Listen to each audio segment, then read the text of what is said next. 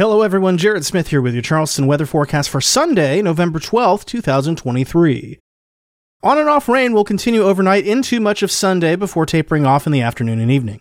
Temperatures will remain on the chilly side, with lows in the low 50s, yielding to highs in the mid to upper 50s once again under mostly overcast.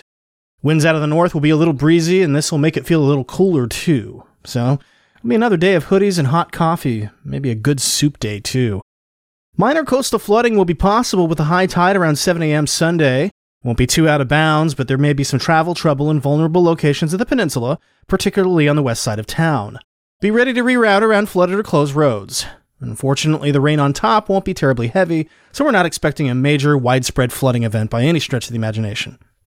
Rain on Sunday night, and by Monday, we'll have some breaks in the clouds that'll let temperatures break through into the mid to upper 60s in the afternoon, which will feel pretty nice after a couple chilly and raw days. And after a few days in the 60s and another bout of rain around midweek, it's looking like we're back in the 70s in time for next weekend, too, with plenty of sunshine. And that was Charleston Weather Daily for November 12th, 2023. I'm Jared Smith.